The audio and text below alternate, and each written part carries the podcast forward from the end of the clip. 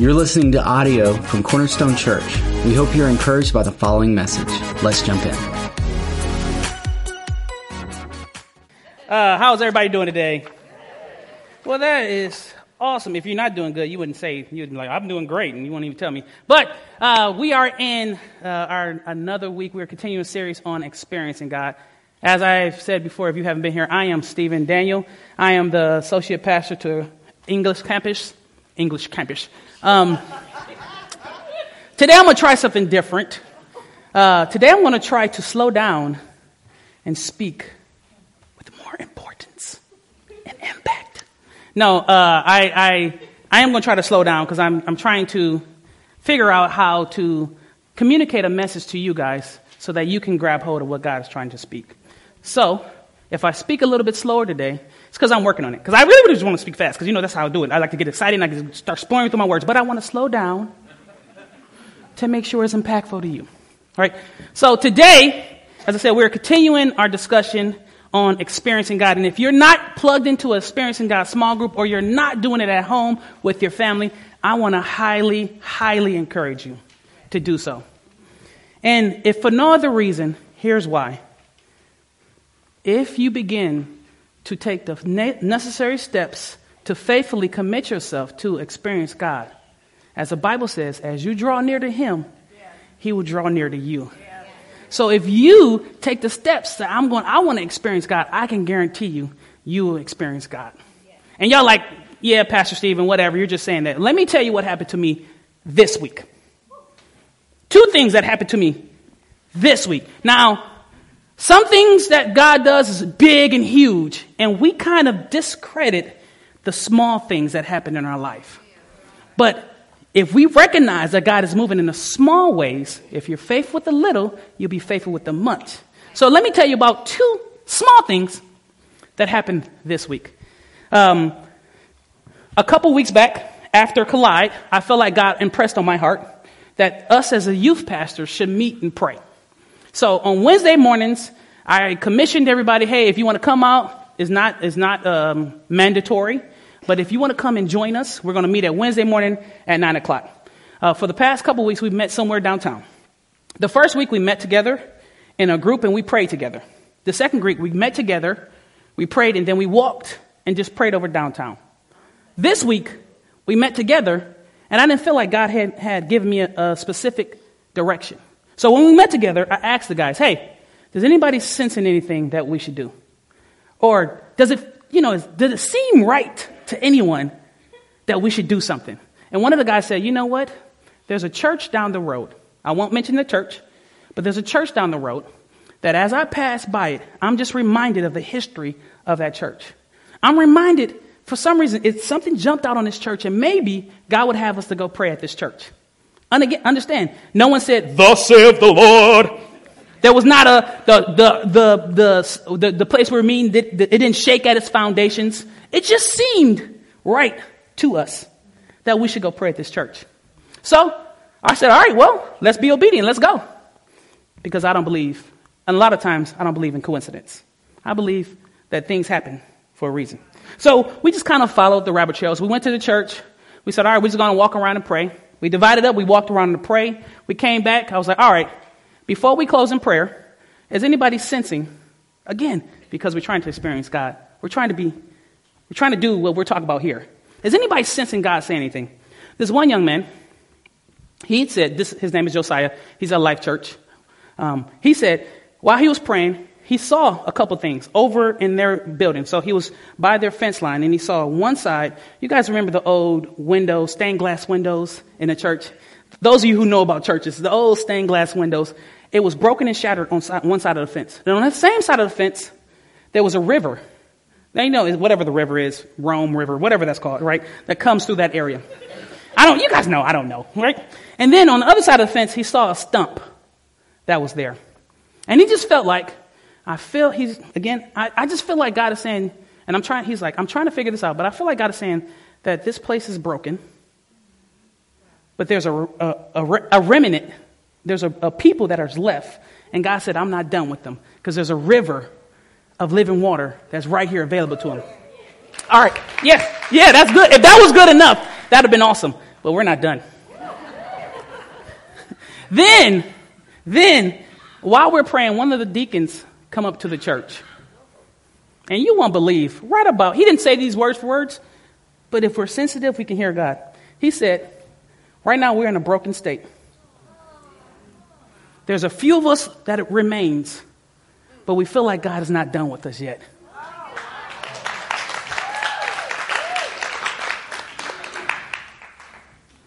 If we will be sensitive to hearing God's voice and just simply be obedient, we will see things like this happen. And here's what, what, what I see God has been showing me recently is that I care about everybody.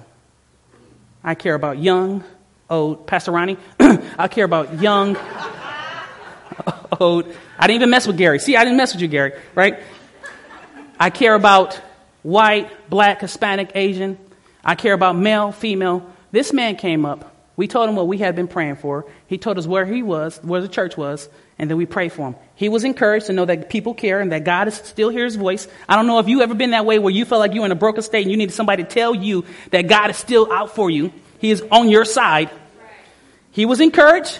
Josiah was encouraged because he saw a vision, that he, he saw things and he, he referred it to what God was doing. The young man, his name was Austin. He was at another church in Armuchee, or I don't know where he's at. He's another church, and yeah. He, because he felt like God wanted to pray at that church, he was encouraged that God does speak to him. I was encouraged because I initiated this whole thing that I felt like God wanted to do something through us for the community. Do you see all those people and those trails of people that were encouraged? It's the simple things. It's not big. It doesn't have to be huge. Maybe you will get the privilege to lay hands on the sick and they recover. Maybe you will get the, the, the chance to call down fire from heaven right? But maybe God just want to let you know that I want to use you to encourage other people to tell them, I love you. That's one. Number two, again, not anything big. Um, I don't even know what day it was, but I was coming back from whatever I was doing. Oh, I was dropping off something. I went to the UPS uh, box store, and the trains came through that kind of delayed me coming back home. So I went to the UPS box store and I was waiting on the train because it was doing some stupid stuff. Whatever, if you know that area, it just went there. It just stood there. It's like, I'm not going to go anywhere. I don't care where you guys got to go. Right? That's rude and disrespectful. That's what they were just, right? So I was like, all right, I'll go to the store. I'll go to Duffy's and get my wife a piece of cake. Right? I, I was so nice. I ended up buying myself a whole meal though. got her one little tiny piece of cake. I got myself soup, sandwich, chips, uh, broccoli coleslaw. I was tearing it up. But that's not the point of the story, but you, it's just to carry along, right? So I do that. The train finally leaves. I finally leave. And I have to head back to the church to pick up something because somebody had made me banana pudding and I put it in the refrigerator. If you don't know, I love banana pudding. Just want to plant that seed. Misty, Ingram, if you're in the audience, banana pudding, right? So I come back to church and get banana pudding. It just seemed right to my spirit. It seemed right to me that I wouldn't take my normal journey. I live off of Huffaker and technology. I can take technology or I can go through Garden Lakes. Depending on the time of day, if it's darker, I take Garden Lakes because I'm from the hood. I don't mess around with dark areas, right? but it just seemed right that I should take technology. I said, okay, it, this is weird, but I'll take technology. I took technology, and as I'm taking technology, there was a young man that was just walking down the road. First, I passed him by because I'm like, I ain't picking up nobody. I'm on my way. I just told my wife I'm on my way home. Let's get home, right? Um, but I was like, all right, fine. Fine. you know what I'm talking about. God tells you something, you go, okay, I'll do it. I turn around and I go pick up the young man. The young man was walking from working at the plant that's over here off technology, not Suzuki, but the other one, and he was walking all the way to North Rome. I mean, some of you guys who grew up like in Africa, like that's no big deal. We used to walk all the time, right? But with crates on my head. All right, but some of you guys get what I'm saying. That was a long walk. And I picked him up. I got to hear his story. Did I proclaim the gospel to him? No. Did I tell him he tried to offer me money? I was like, no, I just feel like God wanted me to pick you up. God bless you. That's all I said. It, you, uh, you know how encouraging it was to that young man? Just that simple word of God bless you. Then I got to have a conversation with him. got to hear a story how he'd been here two years, recently out of jail, just trying to get his life back right. I didn't do anything else. And then I was like, you know what? If I don't see you, because he told me his birthday, if I don't see you on your birthday, happy birthday. He said, you never know. God works in mysterious ways. You may see me again. Here's what I'm getting at. If we are obedient, if we're simply looking at, uh, they call it uh, reading between the lines, right? If we're reading between the lines and hearing what God is trying to say, He will use us. It may be just to simply encourage someone. It may be to give somebody a ride. It may be to freak your wife out, because that's what happened. I told her I was picking somebody. She's like, who, what, where, and how? I'm like, baby, I'm not dead. I'm just dropping someone off for crying out loud. But she's from South Africa. You have to understand. She was worried. But are we going to be sensitive? So I said all that to say because it's kind of like I, I, just felt like I need to share that with you. Today we're talking about, you're welcome. Today we're talking about experiencing God. And up until this point, experiencing God has been a breeze, really.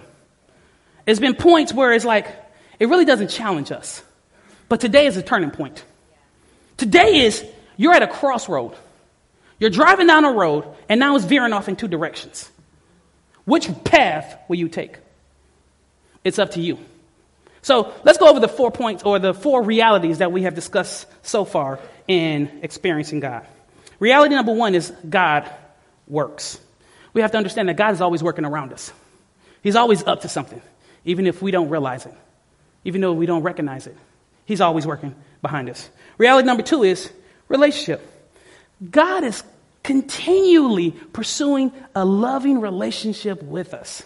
He desires to be in relationship with us. That's why he made man and women. He said, I'm going to make man, I'm going to make woman, and you know what I want you guys to do? Have a lot of babies. He called it repopulate the earth, you got what I'm saying, but have a lot of babies. He desires to have a relationship with us. Number three is it's an invitation. God is inviting you to, be, to, to become uh, involved in his journey and what he's doing, the work. It's not even about you. It's about being sensitive to what God is doing and joining him on what he's up to work with.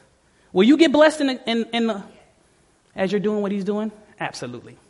But more importantly, can he use you to touch someone else's life? Number four, reality number four is God speaks. And we talked about for that, that for the past two weeks. God is speaking. And he uses the Holy Spirit to speak to us today through the Bible, through prayer, through circumstances, and through the church. God is speaking to us, but are we listening? All right. Today, reality number four, five, we want to talk about crisis of belief. Crisis of belief. I like this crisis because it's, it's God's invitation for you to work with Him. Oh, oh I got to read this. God's invitation for you to work with Him always leads you to a crisis of belief that requires faith and action. If you take a note, you can write that down. But if you got your book, you know it's already there. Crisis of belief. Now, when we think of crisis of belief, I just I want to make sure that we understand a couple things. One, what is this word as we're using it for the sake of crisis? Right? Is it oh no, my dog just died, I have a crisis in my life, or the train tipped over in front of me, I'm stuck in this place. Crisis, he's not even talking about that kind of crisis. So I'm going to give you the definition as we look it up in Vine's Expository Dictionary. Um, it says this. You know, it don't say this in Vine's Expository Dictionary. But the crisis, crisis we're talking about is crisis is a time when a difficult or important decision must be made. Think of it as, as a turning point, a crossroad, or simply a decision. So when we look at this specific word as a crisis, I want to think of it as you just simply at a turning point where you need to make a decision. So, to give you an example, here's your choice. If I just gave you $100, you now have a decision to make. Do you go buy a pair of shoes, which I think is a great decision, personally? Or would you do like my wife? Would you invest it and then use the, the blah, blah, blah, and then buy shoes? Right? Would you do the wise thing of using the money, everything you have, or would you invest it? Right? Crisis decision. You're now at home and you ran out of bread. Do you go to the store and eat bread? Or do you make a peanut butter and jelly bowl sandwich? You, go, you put it in a bowl, mix it together. I've done that many times because I'm just too lazy. All right? Christ is a decision. It's Christ. It's just do you decide? You ran out of milk. Now I grew up in a household where we ran out of milk all the time. So do you just put water on it? It is disgusting, I just want to point out. But eating dry cereal is equally as disgusting. So I take the soggy way. I'm, I'm giving you random, because it's, it's, it's not that big of a deal. I know we say it's a crisis of belief, but if you look at what that word is meaning, it's like you are at a crossroad where do you actually decide that I'm going to follow what I believe? You're at a crossroad to decide are you going to follow what you believe? Okay, let's move along. Let's make sure we understand this a little bit more. So, in the book of Deuteronomy, God kind of laid this out to the Israelites, and He's laying it out to us. Because I know we make it seem like a crisis of belief is such a big deal. But he says this in the book of Deuteronomy, chapter 11. See, I'm talking a little bit slower, right? Deuteronomy chapter 30, I apologize, verse 11 through 15. It says this in verse 11. I'll wait for you guys to turn. I'm going to wipe off my sweat in the meantime. I'm doing a little bit better than I was last week. All right. Says this in verse 11. This command I am giving you today is not difficult for you, it's not beyond your reach, it is not kept in heaven, so distant that you must ask. Who will go up to heaven and bring it down so that we can hear and obey? Is not kept beyond the sea, so far away that you must ask. Who will cross the sea to bring it to us uh, so we can hear it and obey it? Understand what he just said. He said, It's not kept in a far distance, what he's about to tell you right now. It's not kept so far over the sea. It's not kept so high up in the mountains. It's not kept so far away from you, so it's not obtainable. Continue what he said. Verse 14. No, this message is very close at hand. It is on your lips and it's in your heart so that you can obey it. Chapter, I mean, verse 15. Now listen.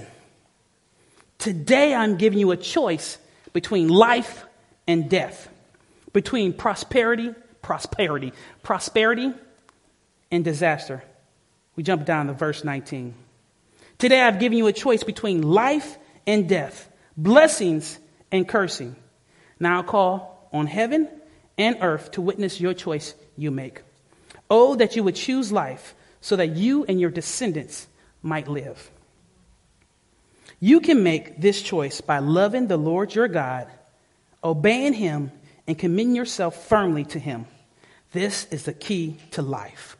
i stop right there. When we talk about crisis of belief, he's saying it's not so far away from you that you can't, you can't grab it. It's not just such a, it's not a huge decision that is not obtainable. It's simply you making a choice. It's a decision. We have other crises of beliefs, right? It's, and I'm, I always pick on myself with this one. It's, I believe I know what to eat and how to exercise to lose weight. But I have chosen on a daily basis not to follow them. and I know you guys like, what do you mean? You see what I mean. Don't act like you don't see what I mean. The simple choices. It's not a crisis, it's a simple choice. You know, maybe you don't understand fully how money works, but you know how to save. And you know that the more you save, the less you spend. And if your account, if you make more, if you spend more than you make, then your account won't balance out. You know this just in your mind and your heart. If you understand that, then why you don't act on it? Crisis of belief is not that big of a deal. You know that if you want to be a good employee, you need to go to work on time. So why are you staying up until 2 or 3 o'clock at night and expect to be at work in the morning? You get what I'm saying? Simple choices. There are things that we know and we understand right from wrong. That's what when we talk about crisis of belief. The only difference is are you hearing from God and are you obeying Him? So we're going we're gonna dig into this because we're going to understand it from the lights of the children of Israel, the Israelites, right?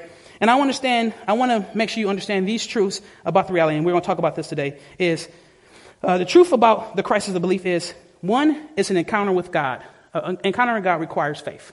We're going to talk about that. Two, an encounter with God, um, an encounter with God are God sized. I'm slowing down again. Three, uh, what you do reveals what you believe.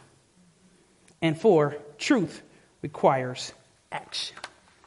Okay, so number one, an encounter with God requires faith. It says this in Hebrews 11 6a. Verse 6 says this, and without, I mean, and it is impossible to please God without faith. I want you to understand when we talk about an encounter with God, we're just talking about how God speaks. We said last week that when God speaks to you, not, it doesn't lead you to an encounter with God, it is an encounter with God. So when we say that encounter God requires faith, it is do you believe that God is speaking to you at that moment? Here's what happens I have kids. So let's just say I'm in one room and I'm in there with Ella, and Stevie's in the, the other room, far away. I don't feel like screaming. I send Ella to go get Stevie, right? Ella, go get Stevie. I tell her, Ella, go get Stevie. She goes in the room. Stevie, daddy wants you. He comes to me. What's the first question he had? Daddy, did you call me? It's not that my words didn't happen, it's that he doesn't believe that Ella is telling the truth. But uh, I, I know that. Did you see that? An encounter God requires faith. We will talk about what faith is. But the point is, I said the word because he didn't hear it, it was secondhand. He didn't know that it was me. So he had to ask, Was it you, God? A man in the Bible had the same thing where he was struggling. It was a young, prof, uh, a young prophet. He was, living, he was raised in the, the prophet household, whatever that looked like back in the day. And throughout the night, three different times, he heard God speak. And he, he got up in the middle of the night. He went to his, his father figure at the time, who was training him up. And he said, Is, Did you call me? He's like, No, I didn't call you. He didn't understand God's voice. And then finally, the man of God said, Hey, that's God's te- calling you. Next time he calls you, you just say, Yes, Lord. I'm here listening. So, in order to understand that God is speaking to you, you have to believe that God is speaking to you.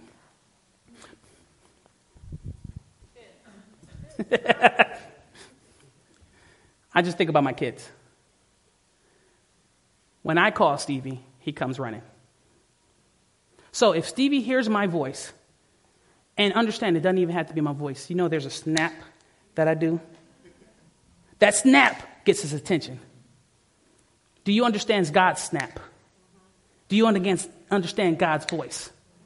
He doesn't, he, he doesn't have to do anything else then but just simply recognize, because that's what faith is. Does he recognize that I'm, I'm get, trying to get his attention? Does he recognize, Stevie, that I'm calling him? Maybe if I'm more serious, I say, Stevie Cornelius Peter Daniel II, get over here. That's his full name. If I'm less serious, Monkey Man, come here. He's a little monkey, right? But no matter what it is, he recognizes my voice. And the reason he recognizes my voice is because I'm his daddy. You too recognize God's voice. So at this crisis of belief, in order for you to, to actually make the right decision, you simply need to understand and have faith that God is speaking to you. If I did not have faith that God was telling me to, to start a prayer group, we would never have experienced God where people's lives was encouraged. If I had never had faith to believe that God was speaking to me, I would never have followed his footsteps to move here to Rome, Georgia. If I had never had faith, I would not believe that God was telling me that my wife is my wife. When I was reading a book and I got to the end of the book and it said, you got to be willing to get rid of your fake pearls to get the real thing. If I didn't, I know that was cute. Yeah. If I didn't believe that God was speaking to me, I would have passed her right up and then she would have been doomed for the rest of her life because she wouldn't have me. You get what I'm saying? All the men in the audience, you know what I'm talking about. Hallelujah. Because man that findeth a wife findeth a good thing. But it requires, yeah, you clap, whatever you want. It requires, first of all, that I believe that, I, that I'm having an encounter with God. Or, the better, or say it better, I believe that God is speaking to me. So, number one, do I believe that God is speaking to me? And I want to read this to you because the children of Israel, the Israelites, they experienced this. The, the whole mindset was God told them that I was taking you to the promised land. He sent Moses to freedom from Egypt. And then they walked to the wilderness as they were headed on to the promised land. It says this in Numbers chapter 14. If you have your Bible, you can open it up, but we'll show it on the screen in verse 26. Then the Lord said to Moses, um, let me back up. Let me say this before I read this. Here's what happened God told him to take the promised land. He sent 12 spies to go free out the land. And the 12 spies, 10 of them came back with a negative report, two came back with a great report. In that heart and that mindset, this is what we pick up. Verse 26 of, of chapter 14. Then the Lord said to Moses and Aaron, How long must I put up with this wicked community and its complaints about me? Yes, I have heard the complaints the Israelites are making against me. They tell, they tell them this. Now, I'm sorry, forgive me. Now tell them this. As surely as I live, declares the Lord, I would do the very things that, they, that I've heard them say. You will all drop dead in the wilderness. How many of you guys want to tell people that you're going to drop dead in the wilderness? Sorry. this is God. It's different. It's more powerful. Right? You all drop dead in the wilderness because you complained against me. Every one of you who are 20 years old and older and was included in the registration will die. You will not enter and occupy the land I swore to give you. Only exception will be Caleb, son of the J and Joshua, son of nobody, or none, whatever you want to say. Understand, they didn't believe that God was speaking to them. So when they got to this point where God told them, go and spy out the land, and it came back with a negative report, the report that came back was so bad because of who they believed they were as opposed to who they believed who God was. And God was like, since you believe that, I'm going to give you what you believe. What you believe about God is how you're going to act. We're going to get into that in a little bit. But if you believe that God is not your healer, that's what you're going to get. If you believe that God is not your source, that's what you're going to get. If you believe that God doesn't care about your day to day life, that you just go about your own business and it's all about you, that's what you're going to get. What you believe speaks about you more than God. I'm sorry. I don't want to get into that. But understand, if you don't believe that God's speaking, you're not going to do the right thing. That's what we're looking at. All right, let's go on. So, what is faith? This is where the Vine's expository dictionary tells us what faith is. It says, faith is, I have to get the word in my head. All right, faith is a conviction based on what you believe, I mean, what you heard. It's simply what you believe. believe. It's a persuasion, a firm persuasion. I like to say faith is actually um, belief plus action. And I'll explain that in a little bit, what faith is. But it's a persuasion, it's a conviction based on what you've heard. It's simply what you believe. So, when, G- when God said it's impossible to please God without faith, is he saying that it's impossible to leave me, please me without believing me? Because even the demons believe that God exists. There's more to faith than just simply believing. James actually digs into it deeper.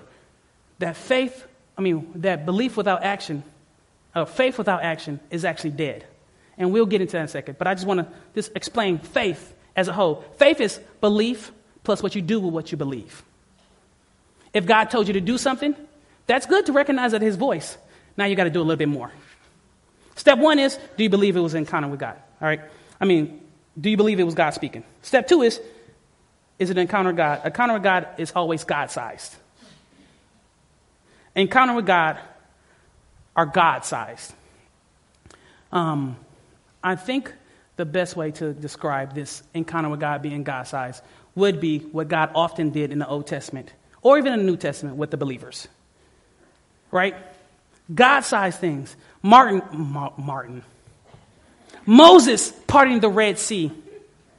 The Israelites walking around the wall of Jericho every day for seven days or six days, and then on the seventh day, walking around seven times.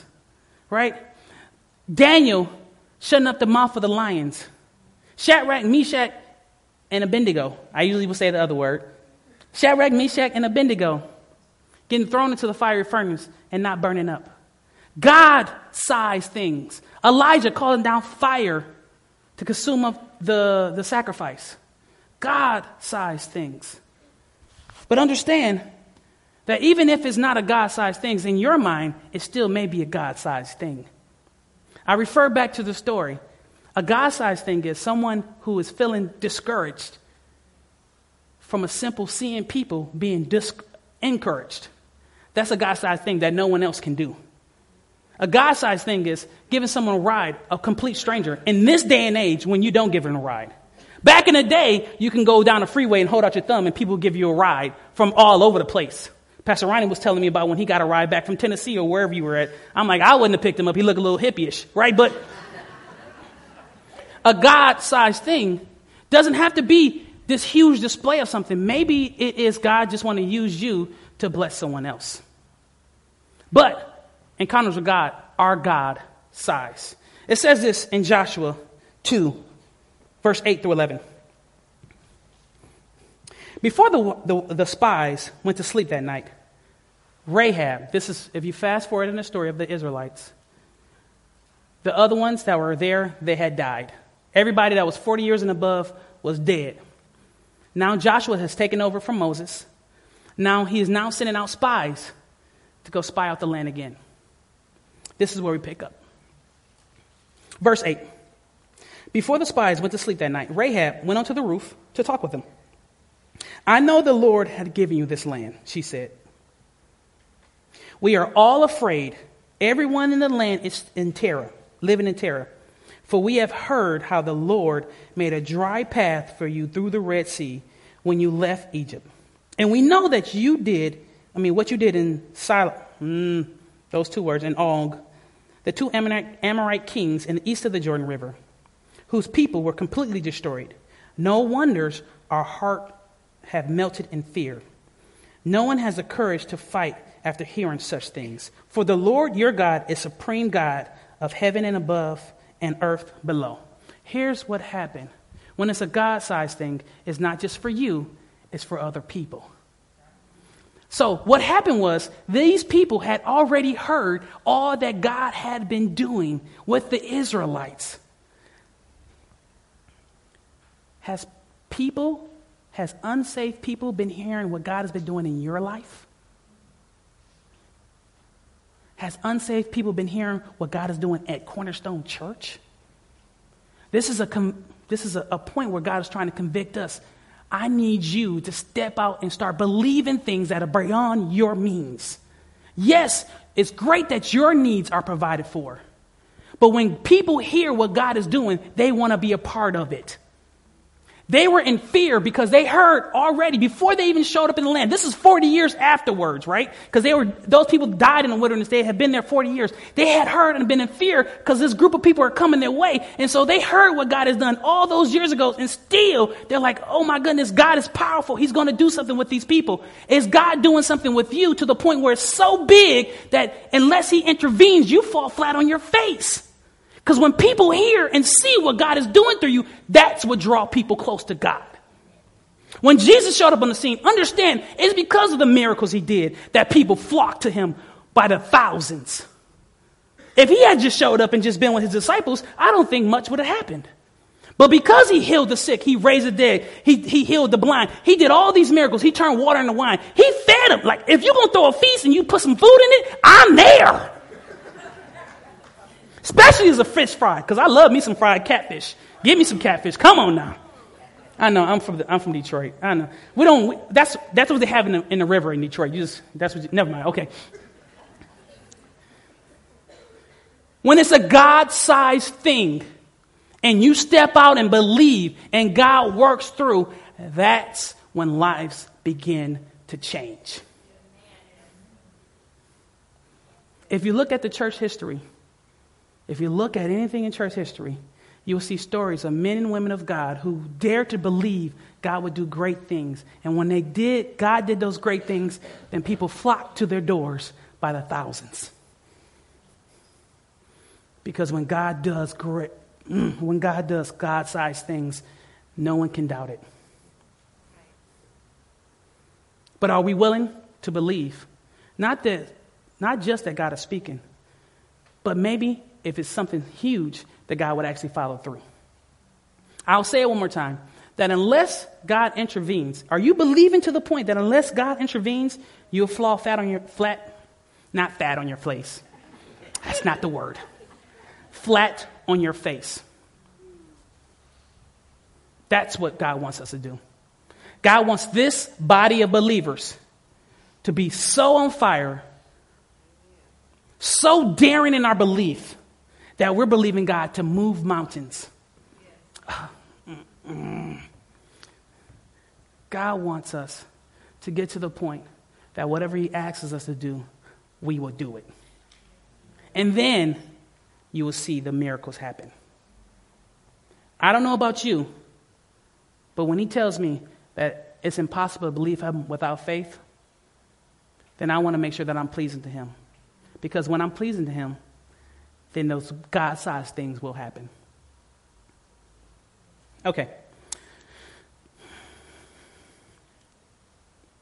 Here's what the God sized things look like.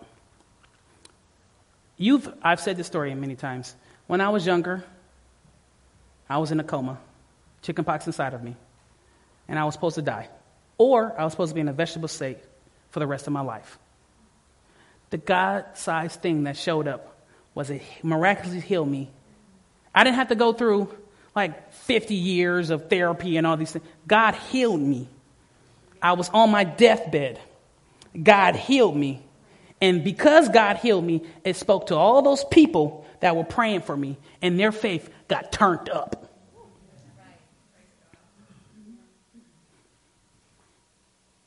God sized faith. I've, I've heard stories of Smith, Smith Wigglesworth. Oh, I'm reading his, his sermons. Smith Wigglesworth was a daring man who believed that God would do big things in people's lives. He showed up in scenes, and anybody that was sick, they were getting their healing. Anybody was possessed of a demon, they were getting freed. Anybody that had any need that, that, that they felt like it was too big for them, he was like, no, let me give you scripture to back it up and let me help you to understand what God is doing. Because God is here and he's going to show up in no way. So I'm telling you guys right now in your own life, if you're dealing with a sickness, it's time to turn up and believe that God would heal that sickness. If you're dealing with an ailment that you feel like it's too big, that I, I don't, I'm just trying to follow what the what the doctors are telling me to do. Why don't you listen to King Jesus and get the doctor report so that you can transform your life? Because God wants to heal you to reach your neighbors. It's, I know we think it's just about us. And God loves you. That's beautiful. He wants you healed.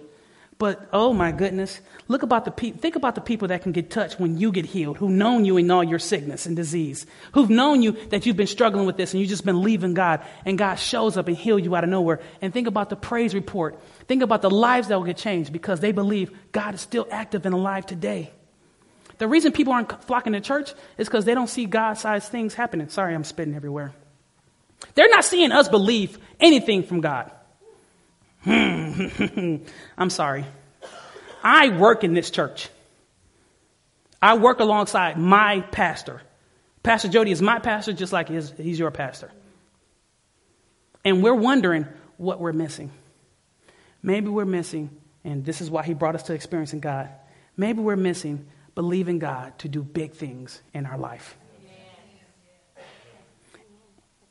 And it's not just enough just to believe it. Now we're going to take a step of faith. So, the next thing, first, I mean, number three, is what you do reveals what you believe. So we know that God, number one, we know that God, um, that when God speaks is an encounter with God. We believe that, that God's spoken. It's like my kids hearing my voice. It's great they believe it. Two, I mean, two is when he asks us to do something, it's going to be big or it's God size. So it's not just about us, it's about other people. Three is what you do with what you hear reflects what you believe. um, you guys, if you don't have kids, you've been a kid once. You know bedtime rituals. Bedtime, right? You have one individual, one parent in the house, or one person in the house who's trying to put everybody to bed. Let's just say it's Pearl. Um, and let's just say she's asking the kids, you know, I, I tell Pearl she's like a hippie, so bear with me. She, it's like, how do you feel about going to bed at this time? She don't do this, but this is how I feel. She, Stevie, let's have a conversation. I think it's bedtime. What do you think? Well, I don't feel like it's bedtime. Well, why don't you go ahead and tell me and come back when it's bedtime, right? That's that. It's, or she'll go, Stevie, it's bedtime. A minute later, Stevie, it's bedtime. A minute later, Stevie, it's bedtime. I'm like, woman, if you just don't stab this child and put him to bed, he, he ain't going to bed, right? There's, there's a difference. And I know moms, I apologize. It's mostly moms who have to deal with the kids all the time, and the kids don't listen to you. Right? And I apologize. Because moms talk to their, they're, they're about to lose it. The reason they snap on dads is because they have lost it because they've been talking to their kids all day and they don't listen. Why won't you listen? That's all I'm asking. So, bedtime. How many times would mom have to beg Stevie to go to bed?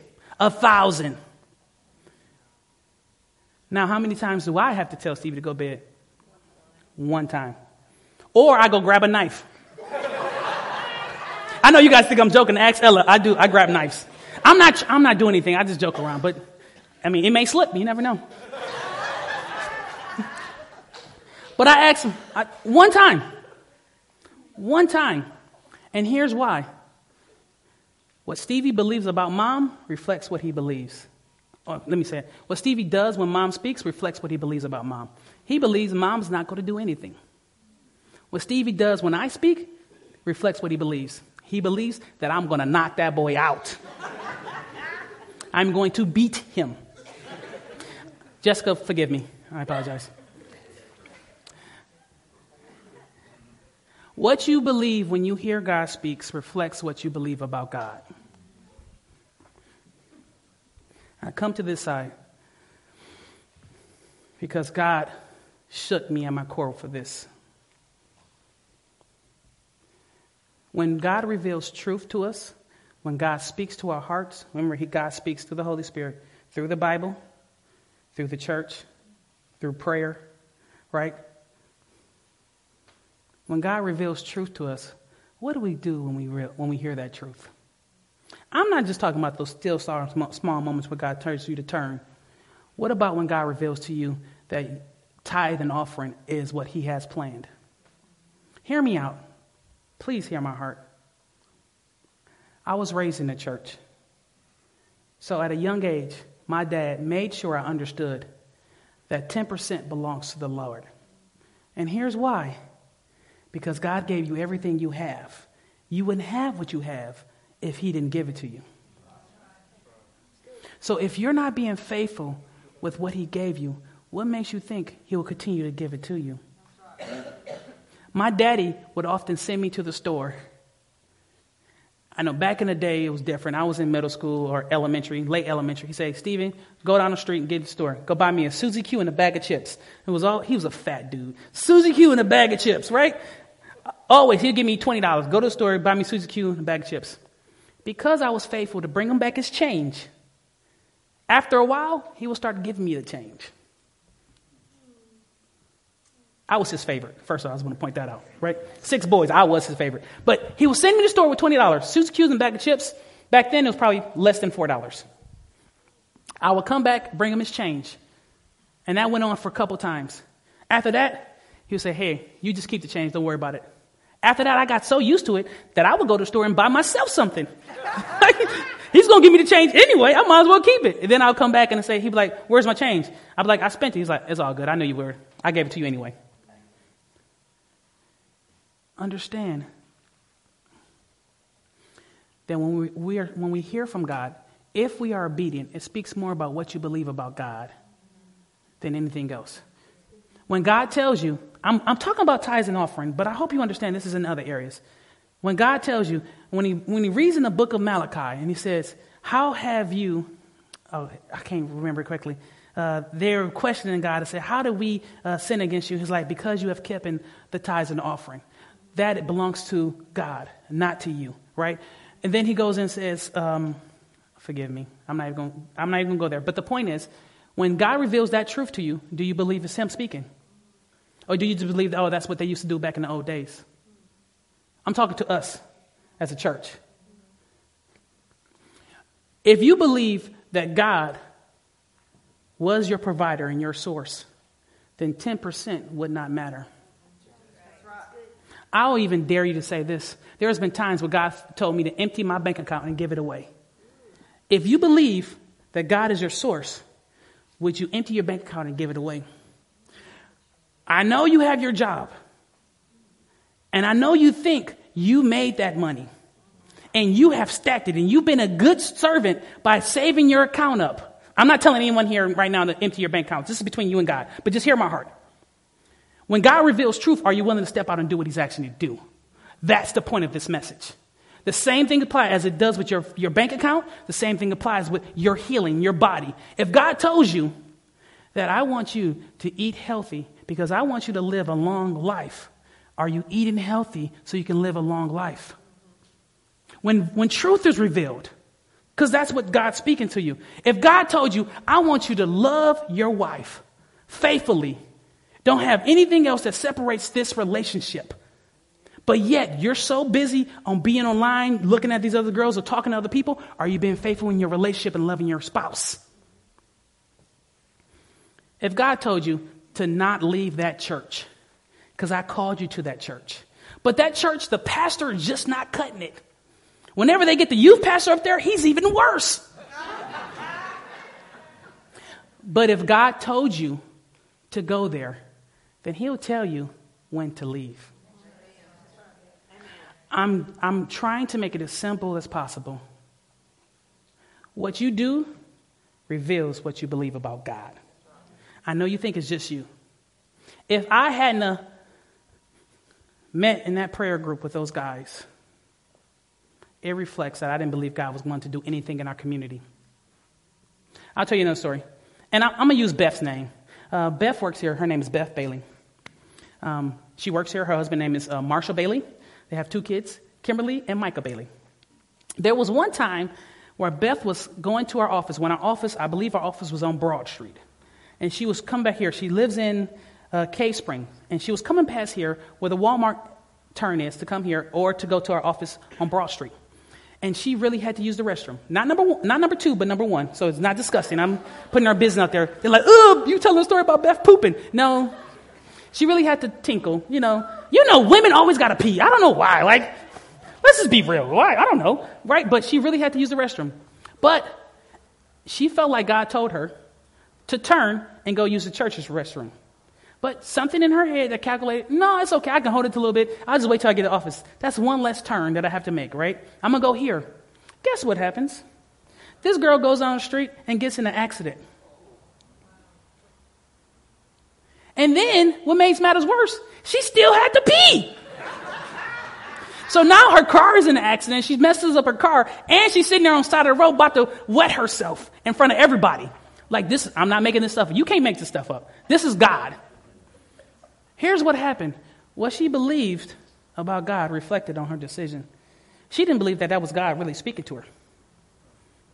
She chopped it off as, oh, this is just me thinking out of my way. When God was like, I'm trying to protect you. I'm not just trying to protect your car, I'm trying to protect your bladder.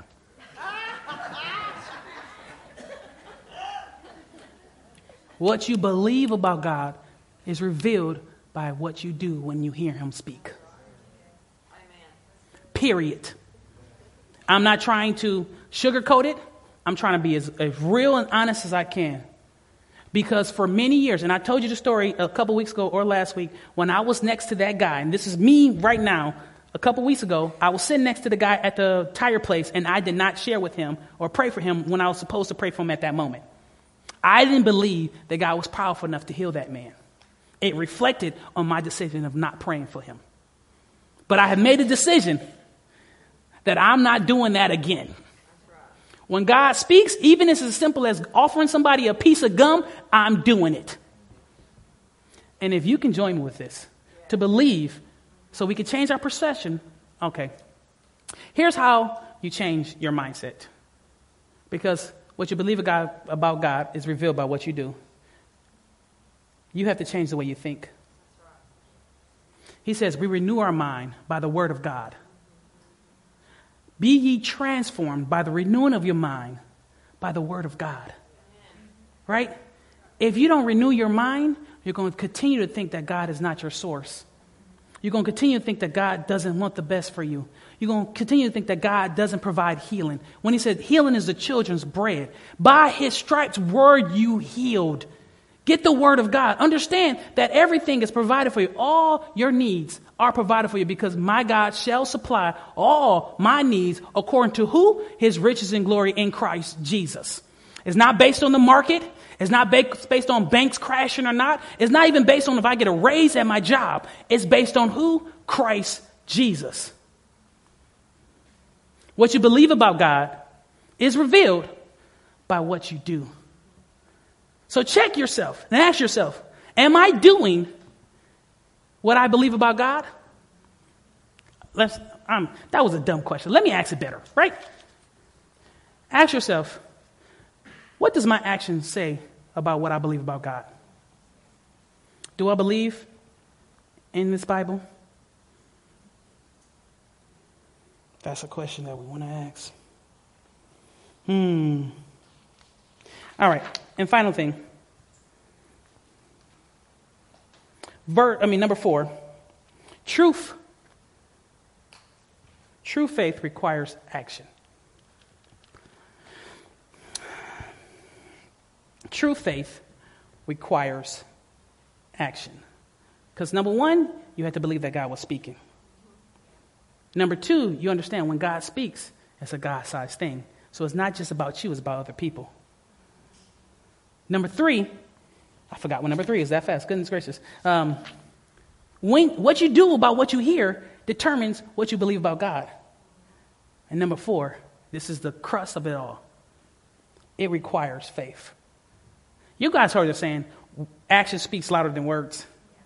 Some of you got young people don't even know what I'm talking about, but old people, you know I'm talking. Action speaks louder than words. Don't tell me what you're going to do.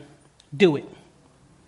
There was an old song back in the day by uh, Janet, the, Janet Jackson. What have you done for me lately? All right? Don't tell me what you're going to do. It means nothing if all you do is talk. My wife has sat me down and had conversations with me, and I promise I'm going to change. But it means nothing if I don't change. Women, um, wife and husbands, you know what I'm talking about. What about your kids? You've had conversations with your kids. Look them in the eye when they're little. Say, don't do that again. Okay. What do they do? They go back to the cookie jar. Actions speaks louder than words. It means nothing if I tell my daughter Ella to clean her room and she doesn't do it. I have sent her to her room. Last night, in fact. After Pearl was talking to her, I looked her, after Pearl, I was like, I have had enough. She told her a thousand times. And I was like, I don't feel like cleaning. I'm like, I'm about to kill somebody in this house. 911 right away. But I went to her and I just said, go clean your room. She went to the room. Did she clean her room? No. She was actually supposed to go make her bed. She started figuring out other things, playing on her phone. Well, I was about to do it. So I took her phone away. And she was mad. She was upset. But it means nothing if I ask her to do something and she doesn't do it. You guys know what I'm talking about. Because your parents will ask you to take out the trash and you don't take out the trash. And then your parents wake up and say, Why didn't you take out the trash? I forgot. It means nothing if you believe that God is speaking to you and you don't put action behind it. It means zilch. What does it account for? Absolutely nothing. Even the demons believe that God is God. Even demons believe that God is still speaking, but they're not doing anything about it. It means nothing if God said, I will heal you, and you don't believe that God will heal you and you don't put action behind it. You don't start confessing it over your life. You don't start walking in a way. You don't start saying it. You don't start show, uh, proving to people that I have been healed. It means nothing if God is your source. If you don't act like God is your source, then you give a tenth of your tithe. If God tells you to do something with the funds, you do it. If God is your source, He can provide. If He gave it to you, He can take it away. It means nothing. James says this because he's talking about faith, and we understand this. This is the brother of Jesus, the half brother of Jesus.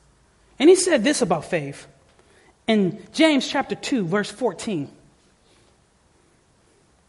What good is it, dear brothers and sisters, if you say you have faith, but don't show it by your actions? Can that kind of faith save anyone? What good is it, brothers and sisters, if you say you have faith, but don't show it by your actions?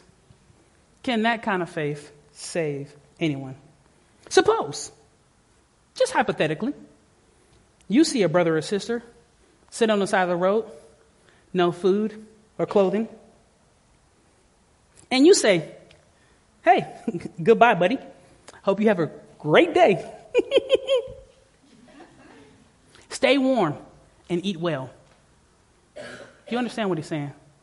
You see someone helpless on the street. You sense it here and you say, hey, I want you to stay warm out there. Okay, buddy, it's cold out tonight. And eat well. but you don't give them any food or clothing. What good does that do?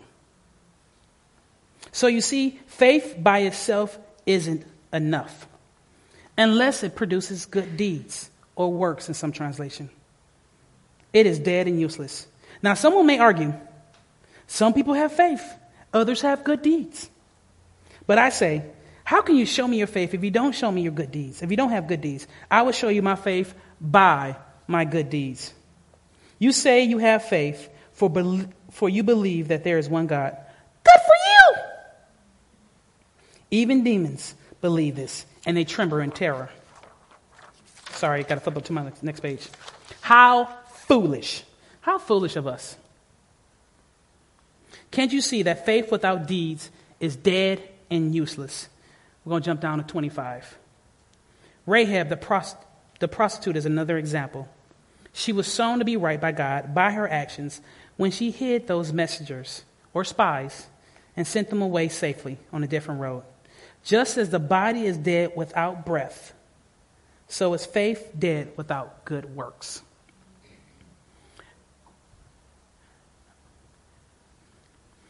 At our crisis of belief, you are faced with a decision. And if you are going to make the right choice, you're not only going to need to believe it, but you're going to need to put actions behind it. Because faith without works or deeds is dead. It's not enough for you to believe it. That's great. We got a, a, lot of church in America with full of people that believe that God is real.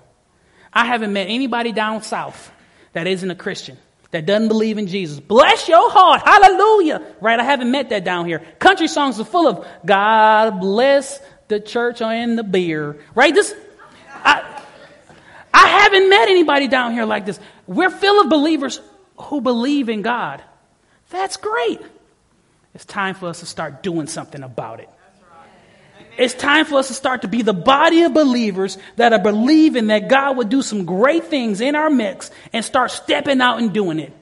If God says he want to pay off this building, God pay off the building. We believe it by faith in the name of Jesus. If God says he want to raise everyone here that's in this building that's sick or, or dealing with the disease, we're believing it that God would do those things because that's who he is. He's powerful enough. If God says that he want to bless all of us out of our socks or he tells us to move to another country, that's what we'll do because God is God and he's in control of the whole situation. It doesn't matter because we're just vessels. It's not even about you. I know that's selfish. That, that sound, I mean, it sounds crazy to think that, that God is not even about you. You will get blessed along the way, but God wants to use you to bless other people. Because there's people out there today that are dead and going to hell. There are people out there today that we pass by on the roads that don't know that Jesus loves them, that He cares about their every being, that He cares to see them well that He cares to see them in their right mind, that He cares to see their relationships doing great. These are the people that we walking across every day. And if, if, if us as a church do not begin to boldly believe God to do great things, they will never get the encounter that they deserve. I'm going to ask the worship team to come up. Because God is in the business of changing people's lives. I, again, have been sent here to Rome, Georgia. And I want you to understand it's not by coincidence that I've been sent here. It's not by coincidence that we're here in the church today. There's many people in this church that are not from Rome, Georgia. But God called you here for this season. It's time for us to start believing that God wants to do something in Rome, Georgia.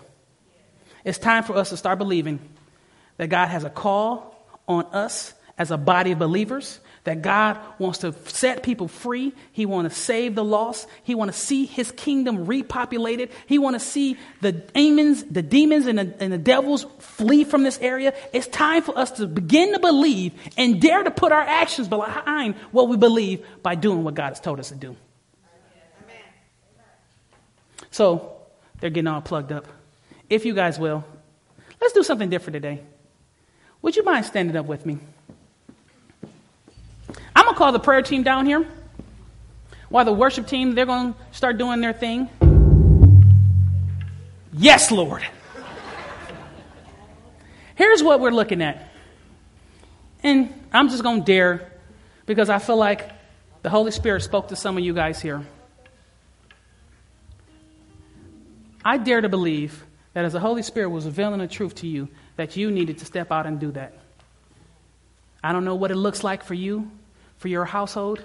I don't know what it looks like you for you individually, but I'm just daring to believe that God spoke to someone in here that you need to have somebody come and pray with you so that you can have the faith to do what he called you to do. Understand there's different types of ways that God did things. Jesus did things when he was on the Bible. He laid hands on some and they were healed. One guy said, All you got to do is speak the words, and he was healed. He told somebody else to go take a dip in the water, and they were healed. He put mud on people's eyes. Like he told Peter when he was there, had to pay some bills, like, go down and go fishing. Tyler would have been happy about that. Just go down and go fishing. And he found the fish that had money in his mouth. I don't know what God wants you to do. But this people, as a worship team begin to play, don't you can play whenever you feel like it. When as the worship team begins to play, I want you guys to take a step. Take a step of belief. Whatever that looks like. Understand when Peter was trying to do something big for God by walking on water, Jesus said, Come. So they had to step out of the boat and begin to walk. Today, for you, whatever, your, whatever God spoke to your heart, I want you to take a step forward. I'm going to open in prayer, and then we're going to worship the Lord, and the prayer team will be up here. Father, I just thank you, Lord, for what you're doing. I thank you for the hearts that you're speaking to. I thank you, Lord, that as we take this step of belief, Lord, whatever Holy Spirit you're revealing to us, we have the boldness to do it. Thank you, Lord, for speaking to our hearts right now. It's not about us, it's about you. In Jesus' name we pray. Amen. Just thank you, Lord. Thank you for your spirit being in here this morning. I'm just thankful that Pastor Stephen is uh, receptive to the moving of your spirit. I know there's others here that would like to come up and have prayer today, there's power in agreement in prayer. Sometimes we have to admit what our need is before God will reach down and answer that prayer. So these folks will be up here after service as well. Um, if you want to hang around after everybody leaves, they're going to stay here and they'll be glad to pray with you and agree with anything that you would uh, need in your life. God is a good God, isn't He? Man, thank you, Pastor Stephen, for that word today. Tell you, you know, and he's right. We talk about giving. There's different ways that we can give here. We believe that it's important as a local body that you support your local church uh, financially as well. And uh, some of you have been here a long time. You know that my story that when you've lost it all and God restores you and brings you back to wholeness in your finances again, you realize that it was never yours in the first place. Um, when we leave this earth, we're going to take nothing with us. Um, it's all His. It's all the blessings that He's given to us. So we need to share that uh, by giving to our local church. We can do that a lot of different ways. You can give online. Uh, you can. There's offering boxes in back. You can uh, drop that in there as well. Um, like I always say, if you want to give to the church, we'll find a way to take your money. So I'm serious. Please, um, if you haven't thought about that, I just think it's really, really important to support your to support your local body here. So. Thank you for being here today. We're going to send you out with the Lord's blessing out of Numbers chapter 6. May the Lord bless you and keep you. May the Lord turn his face towards you, give you his peace. God bless you guys. Have a great week. We hope you were blessed by today's message. If so, feel free to pay it forward and share this podcast with someone else. Thanks for listening.